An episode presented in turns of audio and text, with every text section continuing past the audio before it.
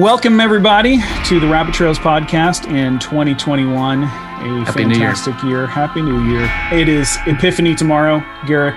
Yeah, we're a big, a big, big holiday in Spain. We're having a, a well, kind of a modest parade tonight, but uh, Epiphany is a big, it's a big deal. So we're we're excited. Nice. Uh, Epiphany's a little bit bigger than uh, than Christmas in Spain, is it not? It's pretty big. Uh, that's when kids get their gifts uh, in Yeah. Spain. So it's So, do you make your kids hold out? no, we do a little bit of Christmas and then we do something small for Epiphany. Okay. So they still get something. So, so speaking of segues, which no one was speaking of, uh, our guest today is Stefan Paas, who is a theologian in the Netherlands. And I know that the Nether, welcome Stefan to the Rabbit Trails podcast. Uh, the Netherlands celebrates, um, uh, is it uh, Santa Claus Day? Yeah, you're culturally savvy. Yeah, in in, in in early December, is it not? Yeah, f- five, uh, the fifth of December. Yeah. That's So is Santa that when you give gifts to your children, or do you hold? Yes. Do, do, okay. Oh, Yeah, also with Christmas, but but that's actually a, a newer development, Yeah. innovation coming from the Anglo-Saxon world. mhm. But, uh, originally, uh, it's Sinterklaas, uh, fifth of December, in in the Netherlands and in Belgium. Yeah, long ago in a former life, I lived in Central Asia, and um, the uh, I don't know if it was the Russian influence or whatever, but uh, Central Asian Muslims have a uh, Father Father Christmas that they celebrate with every year, and uh, uh, Kor Bobo is what they called him. Uh, Asia is Christmas all over the world, also in the Yeah. Muslim world. It's it's uh, yeah, it's still still a big deal. thing. So we do. Well, Stefan, we're we're excited that you were able to join us today. Uh, listeners of the Rabbit Trails podcast will recognize uh, Stefan's name. We have referenced a lot of your works uh, pretty often, so it's a huge honor to be able to chat with you a little bit more and explore the intersection of life, faith, and missions uh, together with you. So thanks for thanks for joining us. Yeah, there's one all mine. Um, so I I thought that it would be fun to start out our conversation by um, doing something that I'm sure is every author's um, dream come true. Uh, someone maybe I'm I'm being somewhat sarcastic with this. Uh, reading reading I don't know if it is or not. I'm not an author.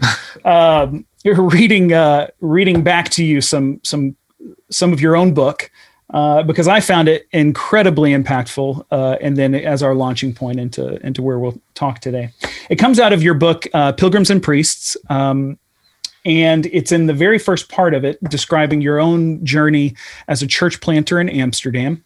Um, and as I read it as a missionary in Sweden, I could have taken out all the words where you were referencing geography and implanted my geography with it, and it would still make sense because it parallels my a lot of my own journey. Um, so here's it. Here's it said. Here, here's what it says. Despite yourself, you begin to realize how completely self-evident it is for the vast majority in Amsterdam to live without God or the church. In this profoundly secularized environment, people do not even bother to be atheists. God is not interesting enough for one to have an opinion about him.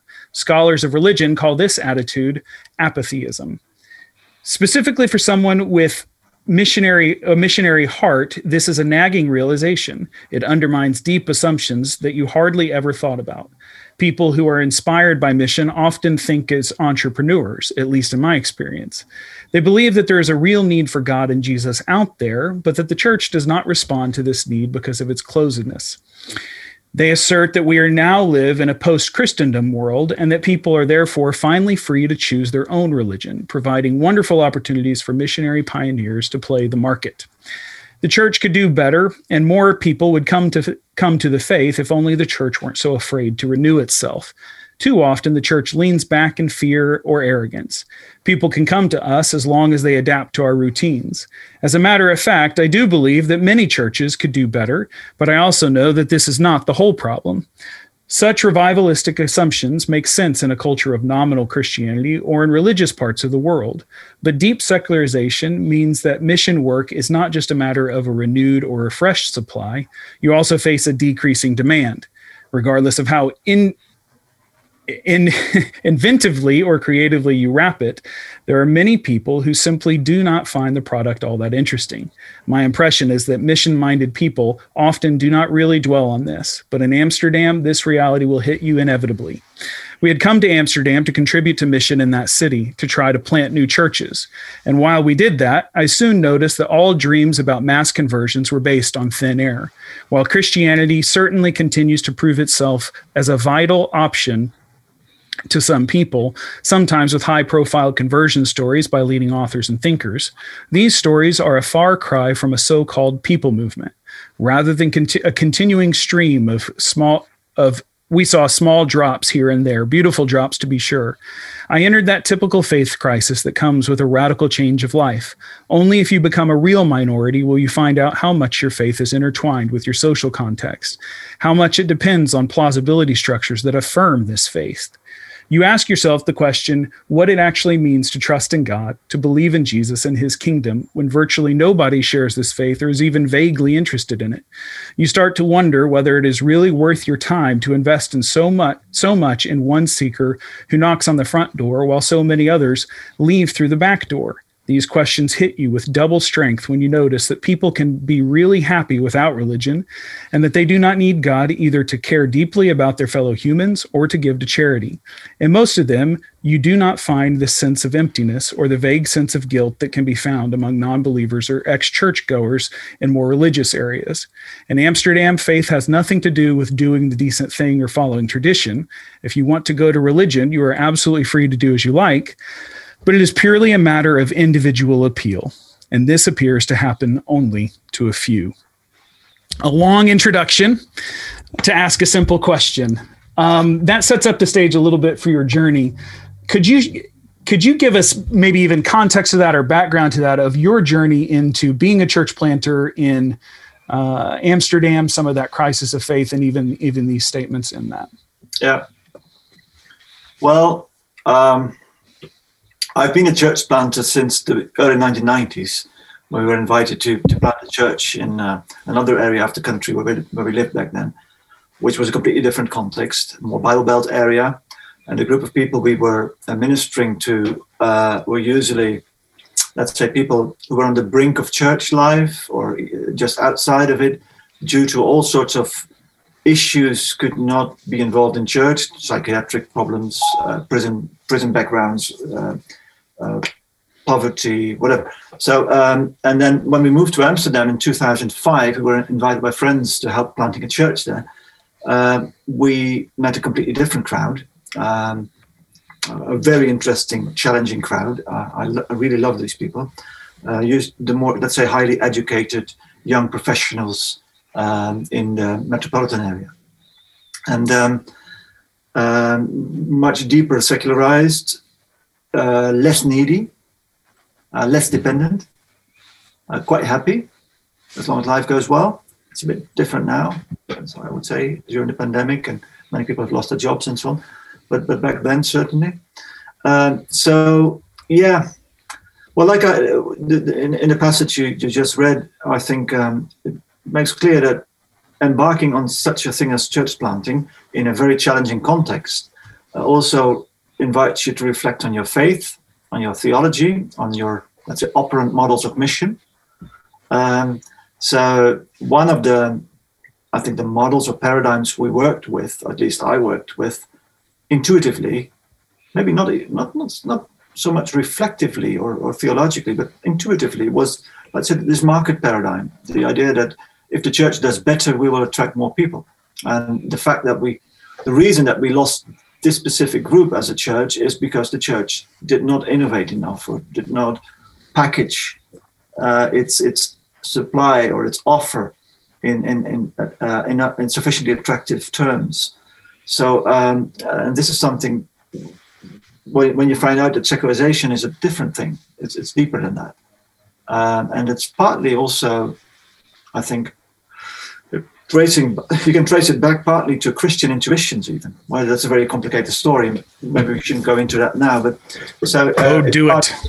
Well, it's also part of who you are. I mean, uh, um, uh, back in the 60s and 70s, a lot of books appeared that um, argued that modern secularization in the West is partly, a, to a large extent, a part a, fruit of Christian tradition and a fruit of Christian mission. Mm-hmm. Even uh, if you if you teach people to so to speak, take responsibility for their own lives, to, to, to stand before God as individuals uh, to think their way through certain issues of faith and so on, then you also run the risk that that they secularize. That is, well, mm.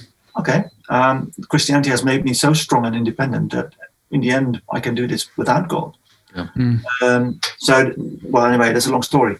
But coming back to myself and to our own journey, so to speak, um, what I found is that uh, doing church planting as a theologian, for myself, speaking for myself, is is a, a wonderful environment to to reflect on um, what it means to do mission uh, in different contexts. I mean, also um, in, in the book, I explained that mission and speaking about mission is a, is a tradition, a sort of journey of the church through different ages and cultures. And now we've, we've entered a new culture, basically, one that we are not really familiar with. Mm-hmm. And we're working with a lot of models and ideas and paradigms, assumptions from age gone past that are behind us. We, uh, revivalistic assumptions often. When you when you say intuitively, mm-hmm. you had the idea that if we package it right, uh, I don't know if that's exactly how you phrased it, but if we if we're doing the right things, we'll see the the the trajectory will be up and up and forward. We'll grow. Um, yeah, we'll grow. Uh, church church growth model might be a way way to mm. say it. Although church growth model does does tend to put a, a sense of uh, maybe maybe too specifically I don't know the sense of uh, the the church out of Chicago, which I'm totally just Willow Creek. Thank you, okay. Willow Creek model, and and that's not it's it's bigger than that. Um, but anyway, so all that being is just growth. That look, the gospel's effective if we're sharing the gospel. People respond uh, therefore we'll see thing. But why is that intuitive? Or why was that intuitive for you? Good question. Um, that's a very difficult question to answer. Maybe partly because I'm a Western Christian, used to a certain level of comfort and, and used to measure success in terms of numbers, statistics, mm-hmm. growth, rather than say quality of life or suffering or whatever. Um, um, for example, what I find is that many Western Christians, including myself, tended to derive their models or best practices of mission from areas in the world where the church is growing, like China or sub Saharan Africa, rather than, say, Morocco or the Middle East, where the church is suffering mm-hmm. and, and, and, and, in deep problems. Um, uh, like a, an Indonesian pastor once told me, he said, Well, you, you're always talking, you're in the West, about the church being a light to the world. So maybe we are, but it's, it's in Indonesia, it's a tea light. Mm. What he meant was this very small candle that warms up a cup of tea or, or, or the pot of the teapot. Um, so it, it, said, Yeah, it's a light, but it's a very small one uh, and in a very big world. So th- those kinds of experiences or practices that are rooted in much more precarious situations, uh, and where the church has struggled to survive or uh, to witness in conditions that are much more difficult and, and less growth inducive, so to speak, um, uh, are much less explored mm. when it comes to mission. So uh, one of the, the the struggles I had was um, what does it mean to be church to do mission in a context like that? Not just for a year or five years, but for centuries. Mm-hmm. Um, and that is something I'm, we're still at the very beginning of that in the West, I would say. And I'm not s- certain. I mean, the West is a unique area, the post-Christian West. So I'm not saying that we will replicate all these experiences from, let's say, the church in the Middle East or where, where Christianity was wiped away uh, in the 8th century, uh, by and large. Um, but um, well, there may there may be similarities, maybe even more than with, let's say, China or sub-Saharan Africa. Who knows? Uh, at the very least, this is also part of the world church. We should learn from that, mm-hmm. and we should not uh, build our templates or our examples just on mass movements and, and great success and growing churches uh, but also think of, of what does it mean to have to be successful in a context where the church is struggling, but still witnessing for centuries. Mm. where it's a small minority and even oppressed sometimes. Anyway, yeah. Faith, faithfulness in that scenario that Yeah. you just outlined seems to be the seems to be the key. Not not numbers, but but faithfulness. Yeah, without making it to, into a new model, so to speak, I'm, I'm quite wary of, of talking about models and blueprints. But um, the, the point is, I think, to, to learn to understand our place within the world church as a in a as, as living in a very unique context, the post-Christian West, um, um, where we are still trying to find our bearings. I mean, we did we haven't found a silver bullet yet, if we ever will. Um, but at, le- at the very least, um, to understand ourselves as a as a one voice in this huge cho- choir of the world church, uh, trying to learn a new song. That I think that's it's something uh, a, a- an article you wrote way way back maybe uh, that that kind of flipped a penny for me when I was doing some some research was uh, that we I don't maybe we've never been in a post Christian post Christendom context Oh. as a church yet. It's, it's totally new. And I think that's for our listeners something important to hear because we we're all having you know as we talk to our other friends out there, our other uh, you know coworkers, they're all having this dissonance as they come to Europe or even work in some parts of the United States and Canada. Of this just feels it's not this the things we want to see happen are not happening, and they're not the things we are maybe told or things we even believe in that can work don't don't work. Yeah, Um, so in that there in your book you make some great ideas uh, or some some uh, um, ideas about shifts we need to make in our missiology in our theology what what do you think are uh, are are some of the big big shifts that we need to start to rethink and re reimagine uh, ourselves in, this new world Yeah. um, that you're you're getting at here Well, yeah, like I said, like you said, I, I, I write about this quite a lot. So let me just mention two things in the context of this podcast. Uh, the first is, I think, a shift from, let's say, revivalism to mission. Mhm. Um, I, um, most, if not all, of our concepts of evangelism and mission are rooted in revivalistic movements of the end, late 18th century, evangelicalism.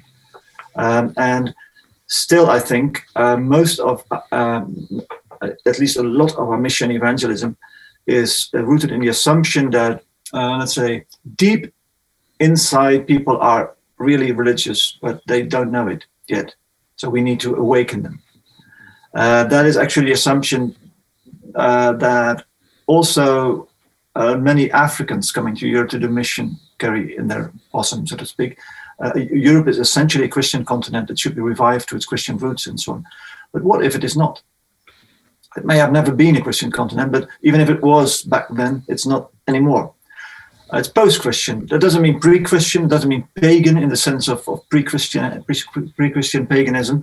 I mean, there's a lot of uh, we still celebrate Sunday. We still have Christian holidays. Uh, there are certain laws, certain sentiments, uh, human rights. There's a, there's a lot of vestiges of, of, of Christianity and Christendom uh, going around there. And and if you look at late Christ, late modern spiritualities, then I'd say uh, there's a lot of Christian residue there. So it's not pagan, but it's not Christian anymore. And, and what what mission is in opposition to, to, to revivalism is to learn to understand that this is not a continent that can be revived in a sense. There is not. Um, uh, you can on- only revive something if there is still some life there that is needs to be uh, revived. So um, you need to start all over again uh, to do mission, a very pioneer kind of mission, to, to, to find new ways to do this in a very new culture. And what we can learn from the past is that it can take decades, if not centuries, to learn these lessons. Uh, decades, generations of loyal, faithful witness, often with very small fruit, uh, before the gospel breaks through, or, or at least strikes some root. So, so that's what we've seen in virtually every continent mm. in the past. So you need a lot of patience, a lot of experiment, a lot of hard work and faithfulness. So that's, that's one, I think, one shift we need to make from, from revivalism to mission. And the other might do, be a do you do you think that that shift is even do you think it's possible so much of our I, I, i'm not i'm not saying i i agree with this but i get i get worried sometimes that not worried i don't know what the right word is but i we both swim in a garrick and i swim in a in a organization and a culture in which deeply is, is deeply rooted in revivalistic thinking, uh, but also gosh, the churches that I am a part of within the Swedish context that I am, very revivalist. Uh, so much of the literature that comes out is revivalist in its thinking. Yeah. Um, how how does one how does one begin not combating, but how does one begin to just remain faithful in in that setting when so much of, uh, to be honest, to show up to any meeting with people who want to see Jesus lifted high often means that you feel lonely if you think this way. Does that make sense? Like you feel like a bad Christian in some sense, oftentimes. Yeah. Yeah. what can I say?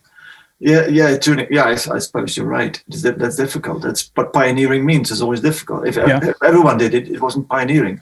Yeah. So um, to next, someone needs to do the first steps. Take the first steps. Yeah. Um, yeah, you'll get a lot of flack for that, but but um, I, that's why I think it's important that you have channels like this one where you can find each other and talk to each mm. other, support mm. each other. But um, again, what you can learn from the past, and that's why I challenge and, and, and, encourage all my students to read a lot of mission history. What you can learn from the past from missionaries going out to, let's say, countries like China or India, with uh, uh, elites who were not steeped in Christianity, who were quite critical of Christianity, and who didn't need Christianity because they were quite happy as they were. Thank you. Um, missionaries trying to find their ways in cultures like that uh, I think you can learn a lot from from, from those people. Mm. Creativity, uh, people like um, Stanley Jones, for example, in India, the way he tried to feel his way around creatively, uh, theologically, um, being a faithful witness, making friends, uh, is I think quite exemplary. I'm, I'm, not sure whether he scored a lot of church growth, so to speak. Mm-hmm. Um, but uh, he did he did very good work there. Mm. So yeah, you need this. Well, you're a pioneer. So yeah. Uh, that's yeah, that's what it means. I'm supposed to be the first to do something, mm. uh, rather than the, the follow-up generation. Um, but okay, but but you, you're asking about shifts. So the other yeah. shift, maybe even more important, I think where a lot of creativity can come from, is a theological shift or a spiritual shift, and that is um, the question I also discuss in the book: Can we see God in all this? That's basically mm. a very simple question. Mm-hmm. or to frame it differently, um, how is God involved in the secularization of our cultures? Mm. what I think spiritually on a, on a, very deep level is that a lot of Christians, good, willing, evangelical, missionary minded Christians, deep down, this, quite, are quite desperate about this. They think that uh, secularization is almost by definition something that happens outside of God, that God cannot have anything to do with because it's against God. How can God ever be in a process that discourages people to go to church, to, to believe in Him, and so on and so forth. Um, so I think deep down, many evangelicals work with a sort of split spirituality that God is always on the side of growth and enough, enough full churches, and of enthusiastic believers, and not on the side of, let's say, where, where you experience despair and the loss and the, and the sadness of, of seeing so many people leave or being indifferent. But what we I think we can learn from, and that's what I try to explore in the book. For example, the narratives and the stories of the exile uh, in the Old Testament, is that God is in processes like these, and so I think theological creativity and missional creativity start, may, may start with this question: Can I think my my way through, brain my way through these questions? God, how are you involved in the secularization of our culture? Did you leave us here? Did you abandon us here? Or are you with us? and, and, and are you going through this with us? And that's what you can see in the in the in the in the exile of the people of Israel in the Old Testament. Uh, it was God who led them into exile, basically. Mm. And um, the the people of Israel had to discover certain things, spiritually, spiritually, theologically, things about God that they could only discover because they were up, became uprooted and, and dispersed and, diaspora. Uh, for example, that God is greater than, than the nation, greater than their culture, greater than their institutions, and that God can encounter you in surprising ways through uh, those who are outside the people of God. Uh, for example, uh, um, think of King Cyrus, Kores, uh, depends on your translation. Um, uh, think of the the court officials that Daniel and his friends meet in, in the in the uh, in, in Nebuchadnezzar's court. the the one, what's his name again? in Daniel chapter one the guy who helps them to eat the food they, um, yeah. they want to eat, they need to eat. I, I forgot his name. He, sh- he, should be mentioned with honor uh, because he, he, helped the people of God to survive. Because, mm. but he was not. My point is, he, this, this guy was not a Jew. He was not a believer. Um, he was a friendly face in, in a world that was not really friendly to the people of God. So um, I, I think the point I'm making here is that through this experience of exile, of feeling abandoned of not having a lot of success and so on, uh, important lessons can be learned and faith is formed mm-hmm. uh, in situations like this. So if you, if you read the book of Isaiah, the second part, what, what, what Old Testament scholars usually call the the, the Deutero Isaiah or second Isaiah, uh, the prophet who prophesied in, in the exile, so chapters 40, 40 and further, that's where you can see that a prophet who lives in exile, as a small minority, not very successful, discovers great things about God. That he indeed is the God of, of, of all the world, of the whole world. And, and, I think, to be honest, if you look back on the on the high tide of Christendom, which is not so far behind us actually, in the Netherlands, I would say, even in the 1950s, you would have still a very strong Christendom situation. The United States, maybe maybe even now in some areas. Yeah. Um, in Sweden, probably somewhat further back. But but the point is, um, in those situations, Christ, Christians may be too triumphant, maybe too mm. inclined to connect God almost self-evidently with the kind of arrangements of institutions and power they have they have established, and without really without really wanting it. Maybe it's it's usually an intuitive thing, a thing that's just part of us. Mm-hmm. We do it unthinkingly, uh, and the, one of the reasons why post Christendom or exile or is so painful is that, that you're sort of ripped apart. Um, it's a very painful surgery in a way mm-hmm. that all these elements are cut away from you. Yeah.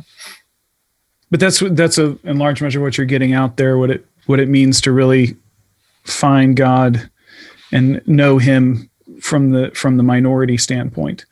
I remember yes. when uh, same-sex marriage was passed in the United States, um, I remember thinking, well, if the church is ready, welcome to its best days, because we've just found ourselves in the minority position, and if if we're if we're willing to accept that this is the case, then we're willing to know God in yep. different ways. And I, I don't I don't think it's gone so well for the church in America since then. But but uh, we that's probably for a different podcast. Um, well, yeah, just one take on that. I think uh, what you can see, not just in America, but but until recently, and maybe still in the Netherlands as well, um, is is this whole culture wars paradigm. Yeah, which I think is deeply connected with the Christian mindset. The yeah. idea that somehow, somewhere, the Christians need to save culture and need to keep their grip on it. And that will not work, I can tell you. Yeah. No, it, it, it, it seems to be the. Some of my most joyous days as a missionary were were in places like North Africa and Central yeah. Asia, where I never assumed that I needed to save anything. Exactly. I just needed to live Jesus. Yep. And there was there was beauty in that. Now I will say it was very it was very difficult. We even had I mean there were government informants in an underground church and I mean there was there was difficult things that, sure. that happened so it wasn't easy but there was a depth of relationship with each other and community with the Lord and creativity um, certainly so I think what you're saying makes a lot of sense. Yeah, um, that's, that's one of the, the, experiences I had in Amsterdam as I explained in the book. Um, yeah, it's not always easy, but I think somewhere in the book I write I don't want to, to raise the impression that it is all despair or that it is a very that it's all sort of misery to live in a post-Christian culture. On the contrary, it's also very relaxing. Uh, it takes away a lot of, let's say, secondary issues uh, that are part of a culture war. There are no Christian schools, there are no Christian politics. All these issues that Christians are concerned about in, in the more Christian parts of the country uh, or in the Christian parts of the world. Uh, there's nothing to keep, nothing to control. It's out Mm-hmm. of your control. Others are calling the shots, not Christians. So you can concentrate on basic, very basic witness. Yeah. we've we've seen something interest, very interesting, and you you mentioned it um, in your book in your book as well about the ability for now. There's a greater unity as as everyone kind of gets pushed into this little camp. In my Uh, at yeah. Yeah, you start seeing that. In, and we you know we've seen that in Spain where Yeah, uh, where the Catholic Church, where maybe 20 years ago, and and certainly 100 years ago, for Protestants and Catholics to come together and, and serve together or do something together would have would have been. I mean, people would get killed for that. But but now uh, that we have Catholic organizations and priests coming to us and hey, help us! Can you help us with this? And vice versa. And there's there's this openness that has never existed. I, I think that's a very interesting thing, also about the situation we're in. Uh, this ability to to really identify who who is really behind uh, you know mission for, for for the cause of Christ. Yeah, that's a wonder, that's a wonderful remark. Thank you for that. Yeah, so one of the things you can see, I'm, I'm not I'm not let's say a Christendom critic per se. I mean, what's good in it as well. It's it's I don't Yeah. I don't think it makes much sense to just write off thousand or fifteen hundred years of history. That's that's stupid. But um, one of the almost demonic dimensions of Christendom was this horrible splits in the body of Christ. Yeah. Um, we have become much too used to that. It's become a routine in, Christ, in Christian life and in ecclesial life. And if one of the effects of post Christendom is um, that Christians from different denominations and churches find each other again and are rebuilding the body of Christ, so to speak, or re- reformate, reformed into, in, into the body of Christ, that would be great. Um, yeah, so thank you for that. Yeah, yeah, it's interesting what happens when you the, the process of exile as you've mentioned um, when when you're torn from your institutions uh, would you say that or when you're torn from your culture does it have a revealing effect on what our idols are what we're really worshiping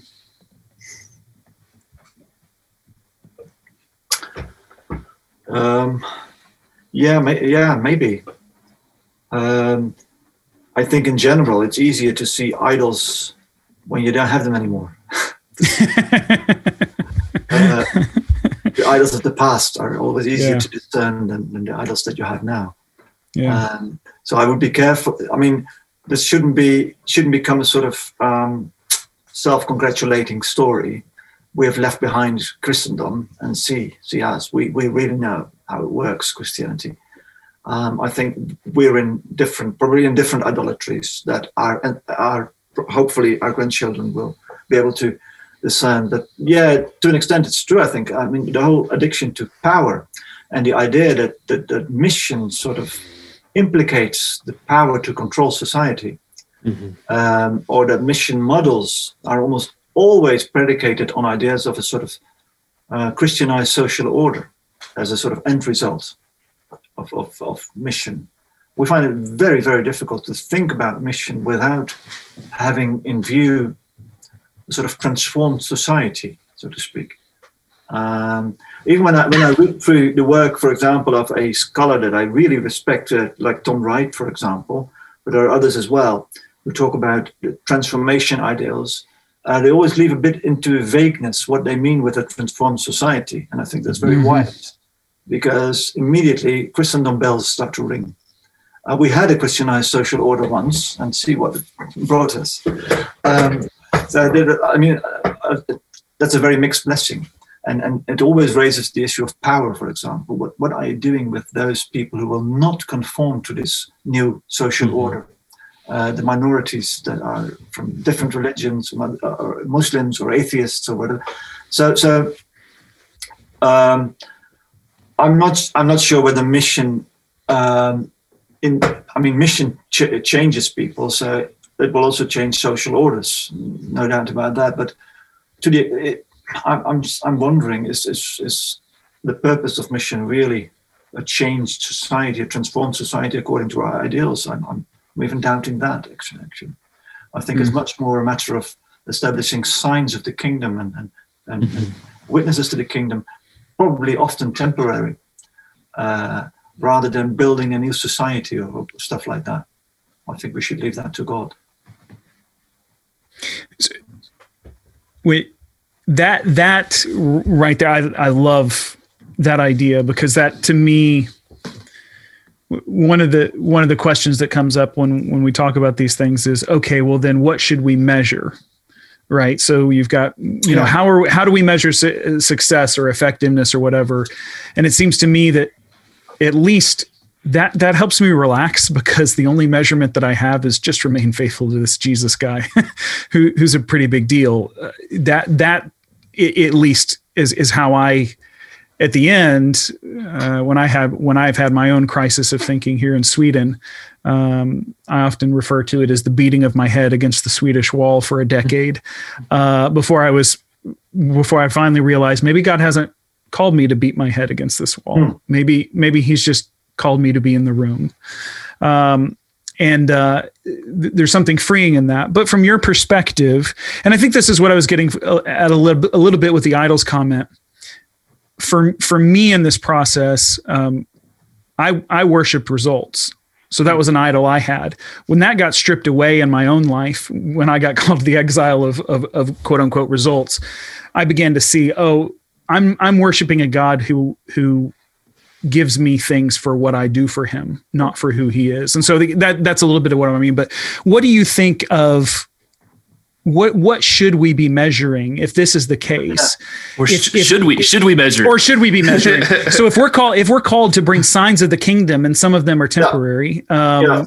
If we're if we're called to try to maybe get a little bit of growth in the Arctic tundra, not a not a tropical uh, yeah. rainforest, what should we be measuring, or should we be measuring? Thank you about the image, by the way. It's a very beautiful metaphor. Yeah, I, I got it from you. yeah, I know. um, okay, um, what should we? Well, um, I think this depends in the end on um, your view of salvation, your theology of salvation. What do you think God is out to do in the world? Mm-hmm. So, um, to cut a long story short, um, personally, I would say I think we do the most justice to the history of to early Christianity, to the New Testament, to the history of mission, if we would say that mission or the building of God's kingdom or whatever you call it, God's mission is in the end, uh, it's about community. I think mm. reconciliation. I would say, when I envision the kingdom of God, the eschatological kingdom of God, I envision the multitudes together, uh, a mass of people, a multitude of people from all nations and, and cultures and so on. Now, um, this is an eschatological ideal. I'm not saying that we were building this, but if you build signs of the kingdom or foretastes of the kingdom or whatever you, you call it, then I think the question should always be how does this serve real, deep community? Now, mm. this sounds easy, but it is not. because if you look at um, all, the, all the, the gaps and rifts within humanity, between human beings, uh, think of think of issues like how can victims and perpetrators ever live together in one community? What does this mm-hmm. mean for, for forgiveness, for example? How can idealists and cynics ever live together? People from different races, um, uh, former slaves and former slave traders, um, and so on. So men and women. Um, so I think this focus on on reconciled community, so to speak, as the, the kingdom of God, brings into focus all the questions that develop from the cross and from the resurrection of Jesus Christ, I think. Um, so, so um, part, part of the problems that have plagued the Christian community in the 1970s and 80s is that the, the kingdom um, advocates, so to speak, and the conversion advocates drifted apart. Hmm. So one, the, the, some the, the one group was focused on sort of social ideals and, and, and, changing society and building the kingdom, and the others on personal individual conversion and and, mm-hmm. and getting into heaven after your death and so on. Um, now, I think on a deep level these two belong together, and I think when we focus on on the impossible, because it is impossible, the impossible ideal of of, of reconciled community, then immediately all the questions pop up: well, How can this ever happen? Without knowing that you're really deeply loved, that you're forgiven, that you need forgiveness, that you need to forgive others, um, that we need humility, uh, kindness. Uh, well, all, all, all, all the issues actually that the Apostle Paul writes about when he writes to his communities, to his churches. Um, what does this mean for, for men women relationships? What does it mean for, for, for sexuality? Uh, um, all, so, all these issues that sort of drive people apart from each other. Uh, I think so. So when church planters or whatever you call yourself, a missionary pioneer or just a missionary or a pastor, I think um, uh, should focus on is, is, what does it mean in my particular context with the particular questions that, that pop up here and the histories that are b- behind us here. What does it mean to, to build community here? What kind of questions in terms of reconciliation, forgiveness, love? Uh, what kind of practices need, do, do, we need to develop? Uh, a good friend of mine, who was a church planter, uh, basically the first year in his church planting career, he did not, not much else than washing people's feet. awkward uh, some, some, sometimes, but he said, well, if it's not good for the people, it's good for me. Mm. Learned humility, he said, mm. which is an important thing for him to learn. Now, um, it, all, it also produced all sorts of interesting conversations, but that's a different story. Mm. so, so the, the practices that you find in the New Testament, the meals, uh, the communion uh, meals, the, the um, uh, well, the washing of each other's feet, and so so all these all these issues I think come into focus when we think what what keeps this together. Well, that's the reconciled humanity. Mm-hmm. Um, so that for me, so that would be probably the egg that I would put in the basket when it comes to theology and salvation. So if you ask me, can you measure this? Yeah, well, to an extent, at least you can find things that you can worship God for. You can find things that you can thank God for. I would say things that free, feed, uh, that that that foster your your gratitude, uh, your sense of, of, of gratitude of being involved in such a plan, something like that. And and also, I think, but that's some that's a thought I'm just developing and and, and still, still thinking about it might also be that in a post Christian society that is increasingly plagued by all sorts of polarization, this is also something that, um, that is sort of resonates with the desire of the nations. Mm-hmm. um, mm-hmm. Um, I'm not saying that this will be, let's say, uh, the silver bullet that will flock people into the church again. That's not what I'm saying. But what I'm saying is, I think uh, you, will find a lot of people outside the church um, who may never become Christians, but who can see the sense in a project like this. But yeah, this is worthwhile to, to, to invest your life in. Um, I, am not sure that I will do it myself, but I'm at least I'm glad that these crazy Christians do it. Yeah. Like which which today in in in Western cultures we we don't have. Um, more, more often than not, I'm looked at as though I believe the world is flat and there's no need for for what I believe because that would put me in a yeah yeah yeah with the guys who, who invite you to believe six impossible things before breakfast. well, that, that's that's really not a very attractive message. I'm not, I'm not, I'm not saying that the gospel is all about being attractive, but yes, um, I'm very much I, I, would very much affirm uh, that's the, the old Christmas gospel, so to speak, that the gospel does resonate with the desire of the nations. Yeah. Um, if, if I'm, I'm, very suspicious against some sort of, let's say, deeply conservative Christianity that says, as soon as people like what you say, it should be, then it must be wrong. Uh, that's not possible.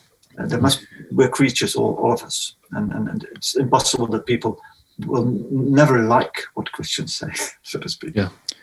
So in in in First Timothy, uh, Paul lays out his qualifications for for an elder. Hmm. Um, none of them would show up in a business leadership handbook. They're all familial. They're all character. Community um, building. Community building. Exactly right. So, it Paul also doesn't lay out. They need to be able to cast vision. They need to be able to uh, strategize, plan. Uh, maybe the deacons should do that. They're probably a little bit better at that administration bit. But what So that that kind of it's something I've been pondering lately. This is still very raw, but I got a text from a friend who said, "Hey, look at this passage," and I was like, he said, "What do you see?" And I was like, "I don't, uh, you know, this." And he said, "You." He, it's not leadership oriented; it's familial and community oriented, oh. and that makes a lot of sense to me. Um, and that's something I've been processing through. I have a de- I have a degree in leadership, Christian leadership, which um, I think is anyway. We won't go into my own cynicism on my own degree. Uh, glad to have it, but uh, be that as it may. So, what role? Sorry, this is very. I have I have a lot of I have a long runway to my questions here, Stefan. That's good. Uh, yeah, yeah, yeah. So so uh, one of the anyway. Yeah, there you go. guess what you're going. what what role does strategy and planning need to play in everything that we do? When you go to a church conference or when you go to a big evangelical meeting, so many so many breakout sessions are how to get more out of it, how to think strategically. Um, when I look at people's strength finders, when we we do strategic planning as an organization, I don't think that they're bad in and of themselves, but we put a lot of time and energy into those things. If if what we're saying is we're looking for markers that can't necessarily be be measured or shouldn't necessarily be measured. What, what do we spend our time doing? And is it a fool's errand to spend on the strategy thing?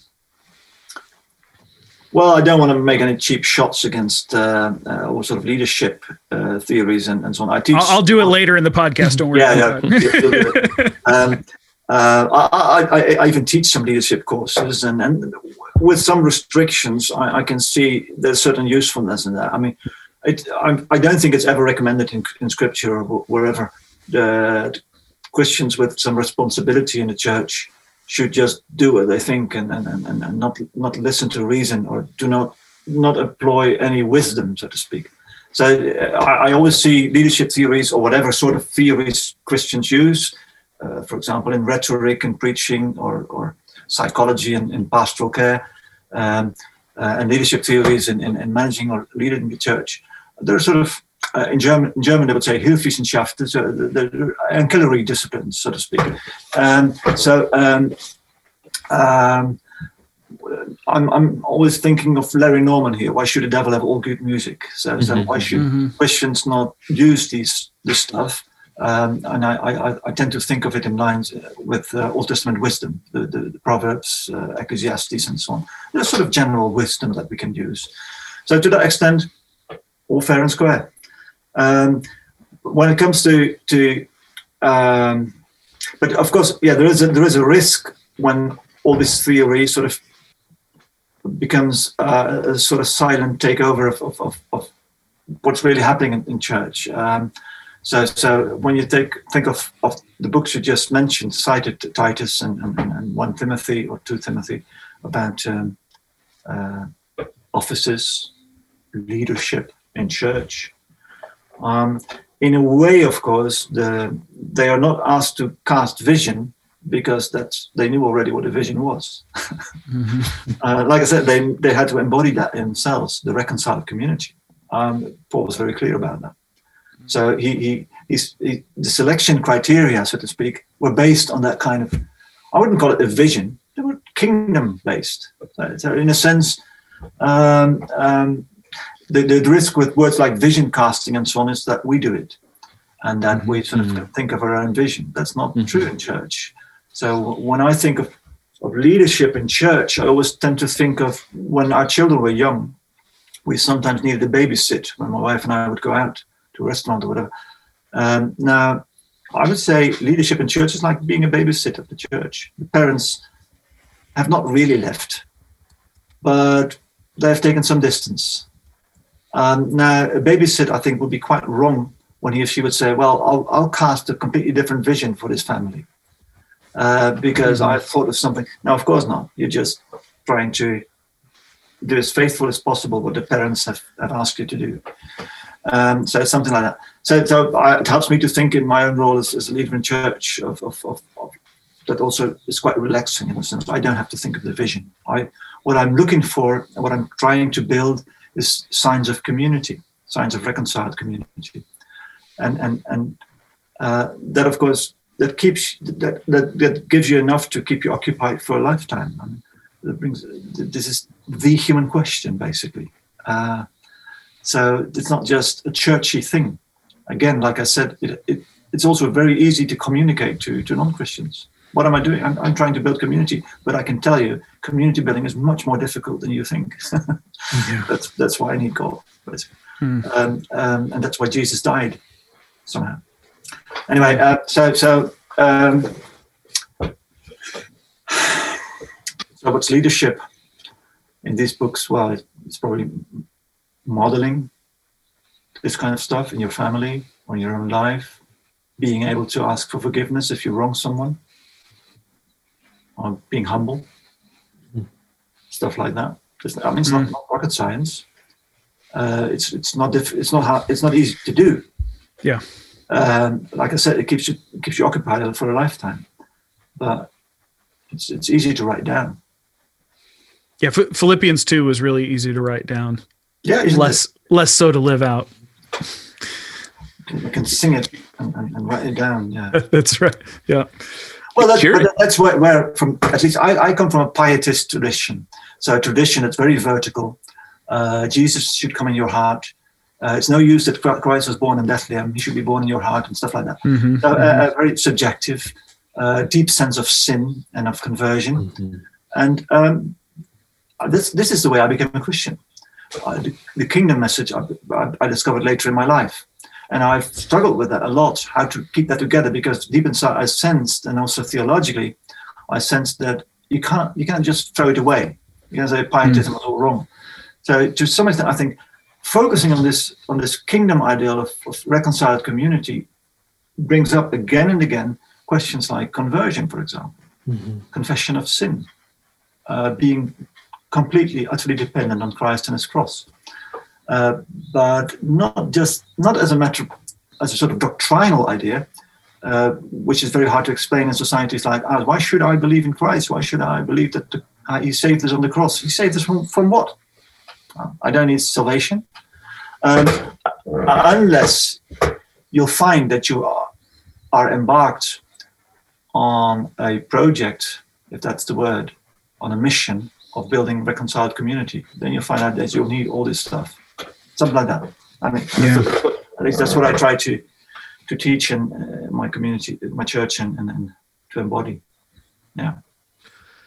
One of uh, speaking of, re- of reconciled communities, what one of the um, you know, obviously, you know, we're all here because we're passionate to some degree about reaching Europeans, about Europeans knowing Jesus. Um, and so, but we're also living in this time period of the global church where we have, uh, I mean, it's, it's, it's, it's quite a incredible time to be alive in some sense because you have the churches really everywhere in, in most places in the world. And it's, you know, going all over the place and, you know, for the good side of that, the bad side of that, the, the complex side of that. Um, and so, you know, we, we have a tension in, in Spain where we have a lot of immigration. We have a lot of, particularly South American uh, immigration and missionaries coming now, which is right. which you know, on one hand is very exciting, but on the other hand creates a uh, you know a bit of a stress in the sense that Spaniards sometimes will see um, the gospel as foreign or external. Uh, or the church is, is something. Although that's beginning to change, we're starting to see second and third generation okay.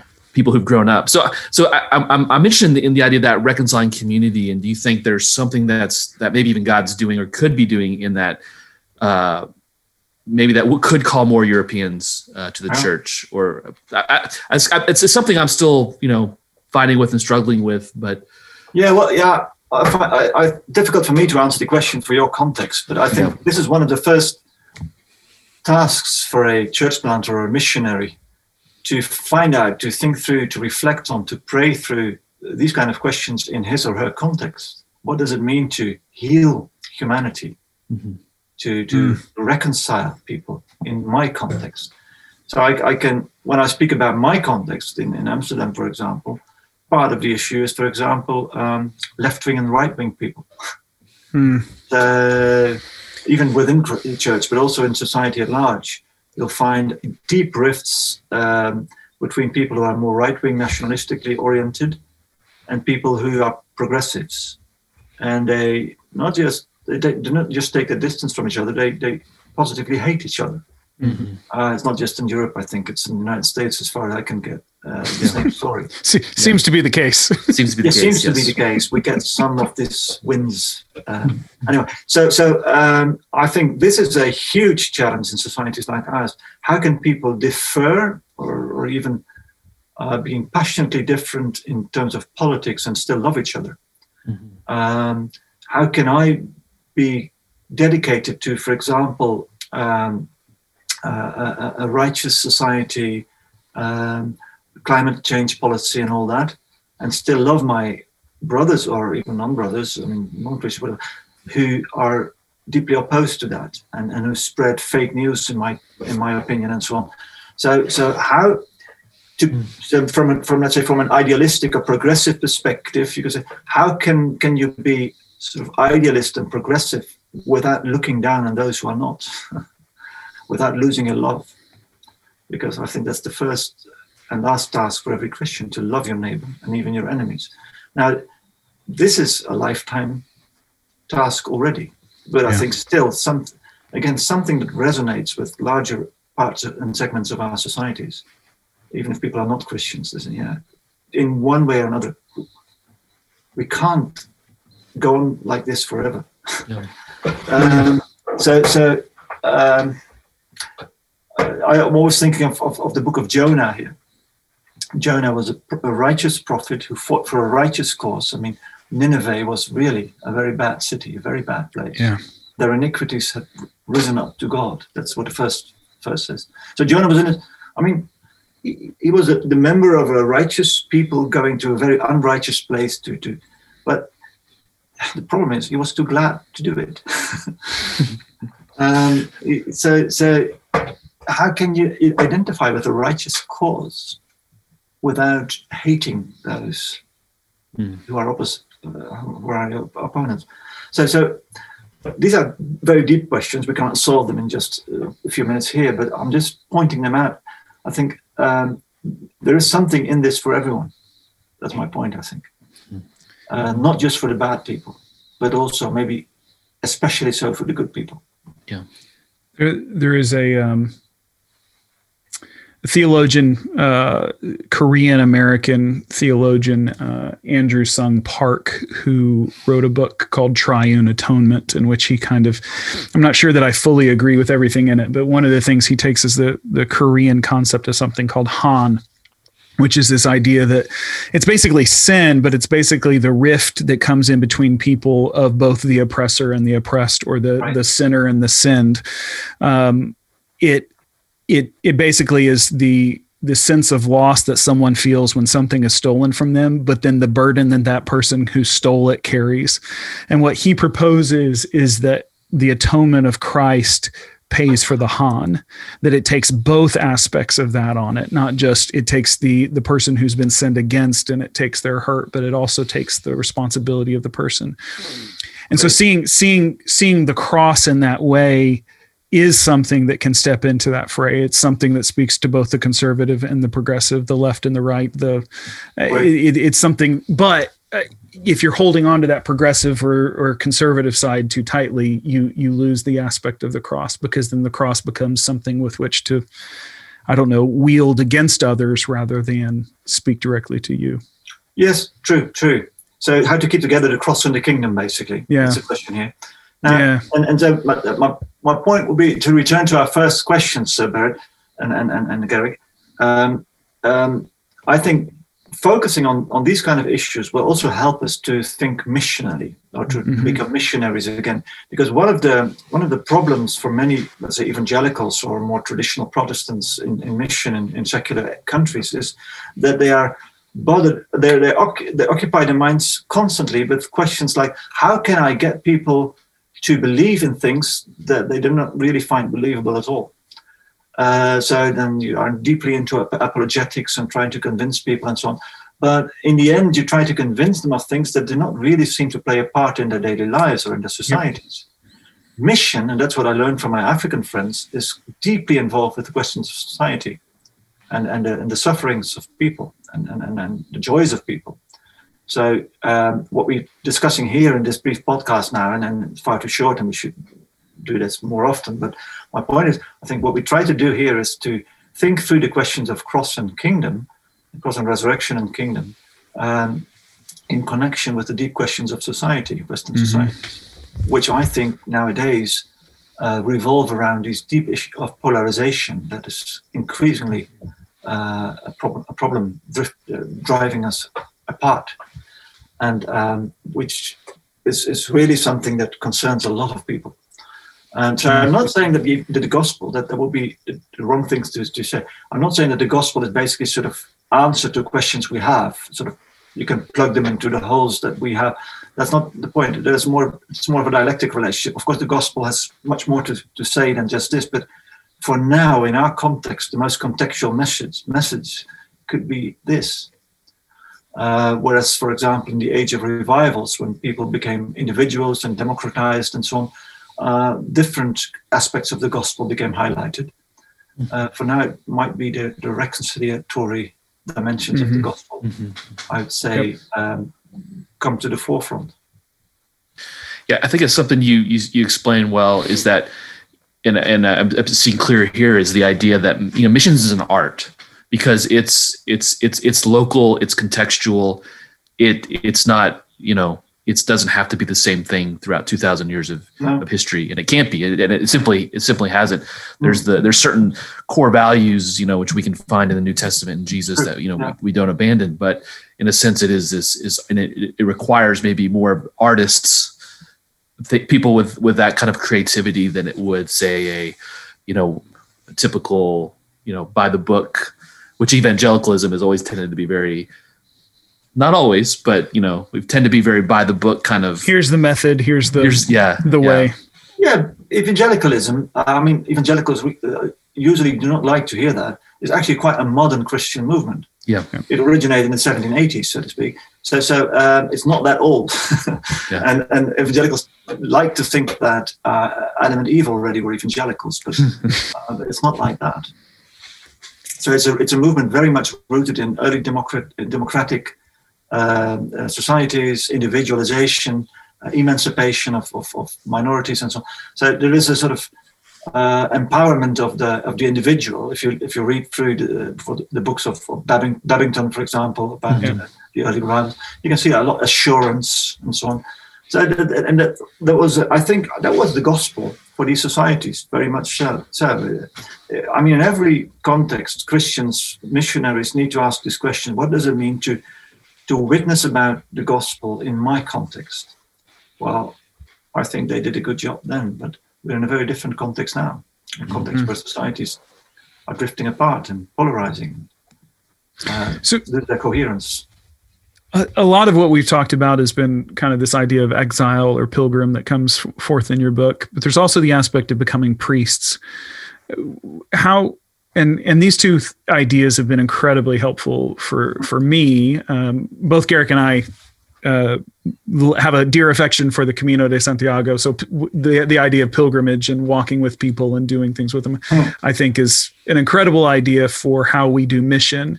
And and I, it, not for you, but for those who are listening, I want to draw the distinction between mission and evangelism here because oftentimes evangelism becomes a means to an end rather than mission is just what we're caught up in doing along the way yeah. that we go.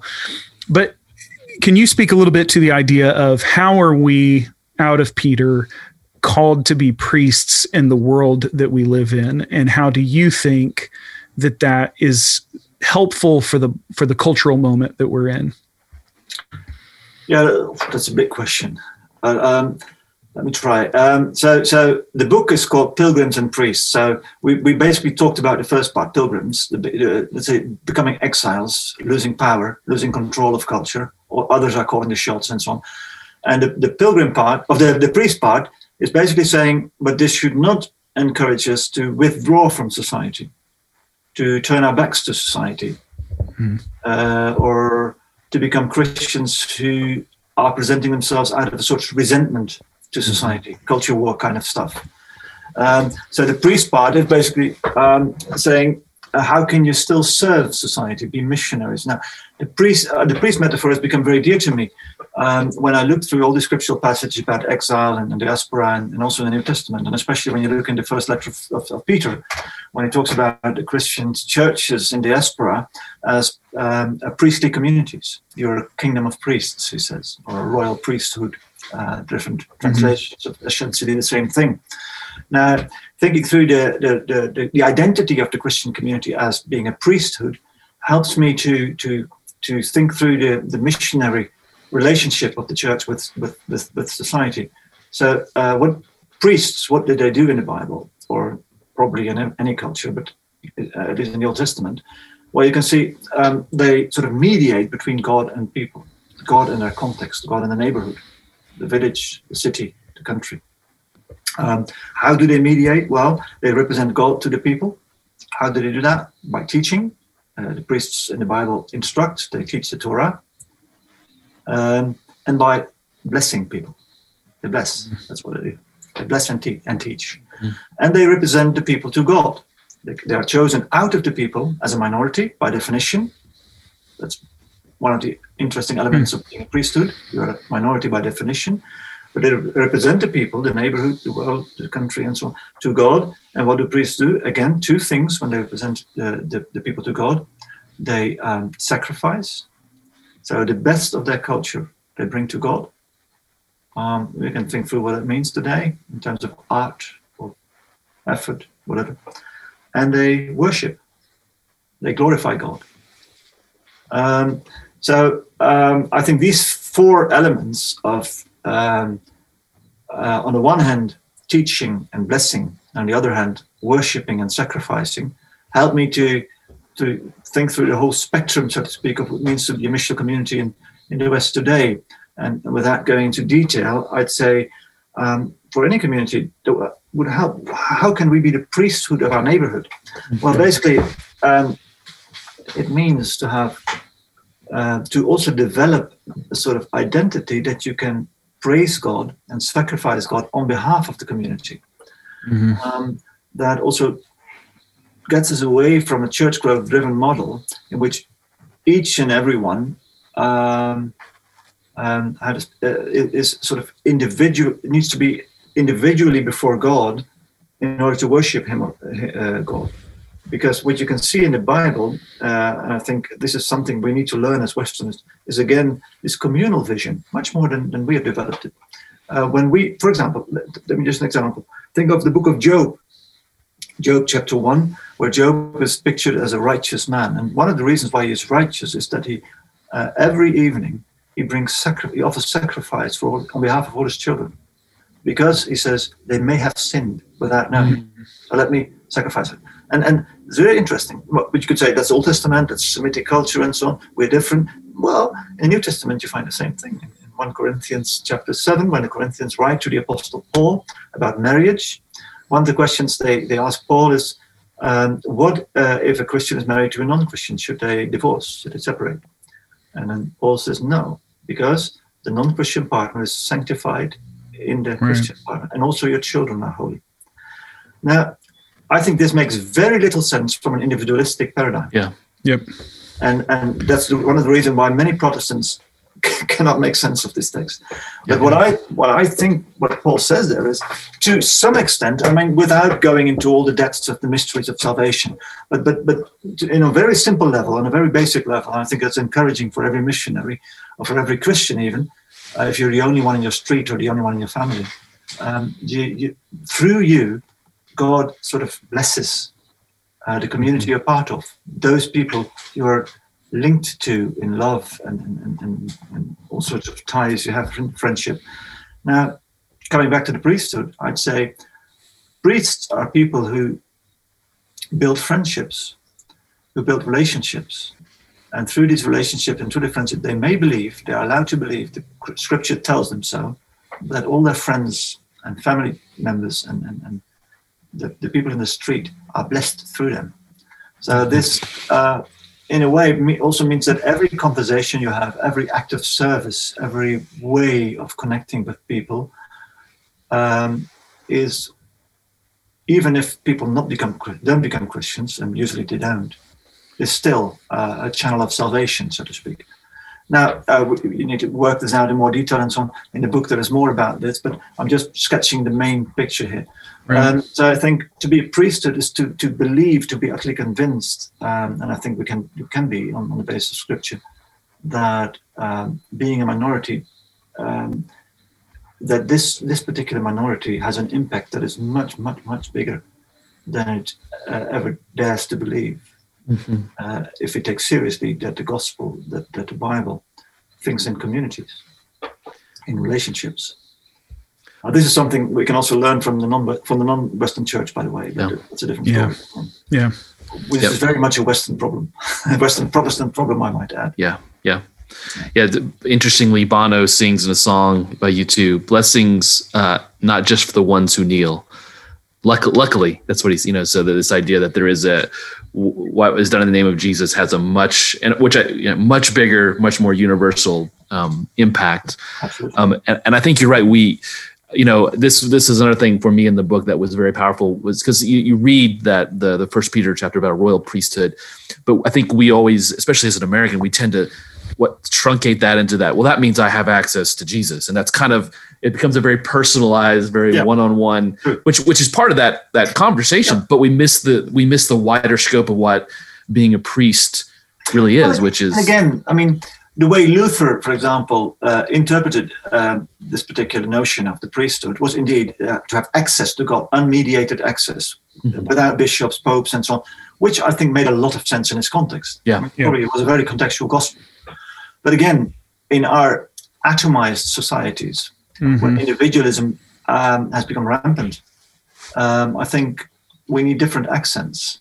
And yeah. Christianity, especially Protestant Christianity, has become part of this modern individualistic culture in a much deeper way than we care to believe. And here, I think the gospel also cuts in our own flesh because, because it's, it's hard to make sense of texts that Paul so offhandedly writes, well, the children are holy as well. Mm-hmm. Because one yeah. of the parents is a Christian. Uh-huh. Uh-huh. How can that be? Yeah, apparently it can be.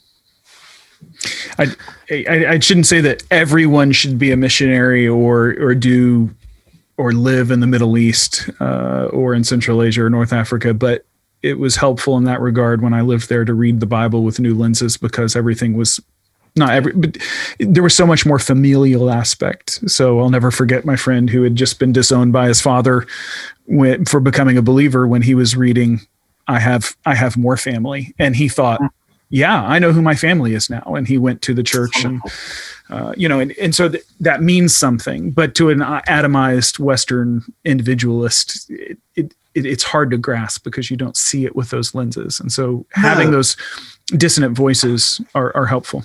Yeah, and, and uh, probably this this wouldn't be a message I would proclaim in let's say South Korea, which probably right. is much too collective for yeah. my taste at least. Yeah. Um, so it's a, it's a very contextualized message for, for Western society. Let me I, I want to to to repeat that to reiterate that. Um, but yeah, the role of the church in, in, in our Western post-Christian societies, I think, is being a minority. At least for the foreseeable future, I don't see much change in that. Probably will be become even smaller. Uh, but I would say the priesthood minority that, on the one hand, believes that God is involved in secularization of our cultures. He has not ab- abandoned us. Um, and, and, a community that, despite its size, has much more impact than it cares to believe. Uh, if only it would abandon its individualistic mindset. Mm-hmm. Um, and then also a community that hopefully builds signs of reconciled humanity, or that contributes to reconciled neighborhoods um, and all that, and, and, and within this context also testifies to Christ whenever uh, the opportunity uh, presents itself. Um, because in this post-Christian society, there's of course lots of intuitions, free-floating beliefs, and so on are going on that are still uh, very familiar, very related to the gospel. Mm-hmm. so maybe we're also maybe the church in the future will also be some of something of, of the collective memory of, of, of storehouse of memory of Western mm-hmm. societies could be. Mm-hmm. As as uh, Peter Hitchens used to remark about his brother Christopher Hitchens, he forgets whose shoulder he's shoulders he stands on. Uh, the, there's there's truth to that. Um, it, all this is reminding me. I, I I want to ask about your thoughts on COVID and the situation as far as the churches, the role that we have to play. There, there seems to be. I'm not sure I'm going to do it, but there, there. I'll set us up for another podcast.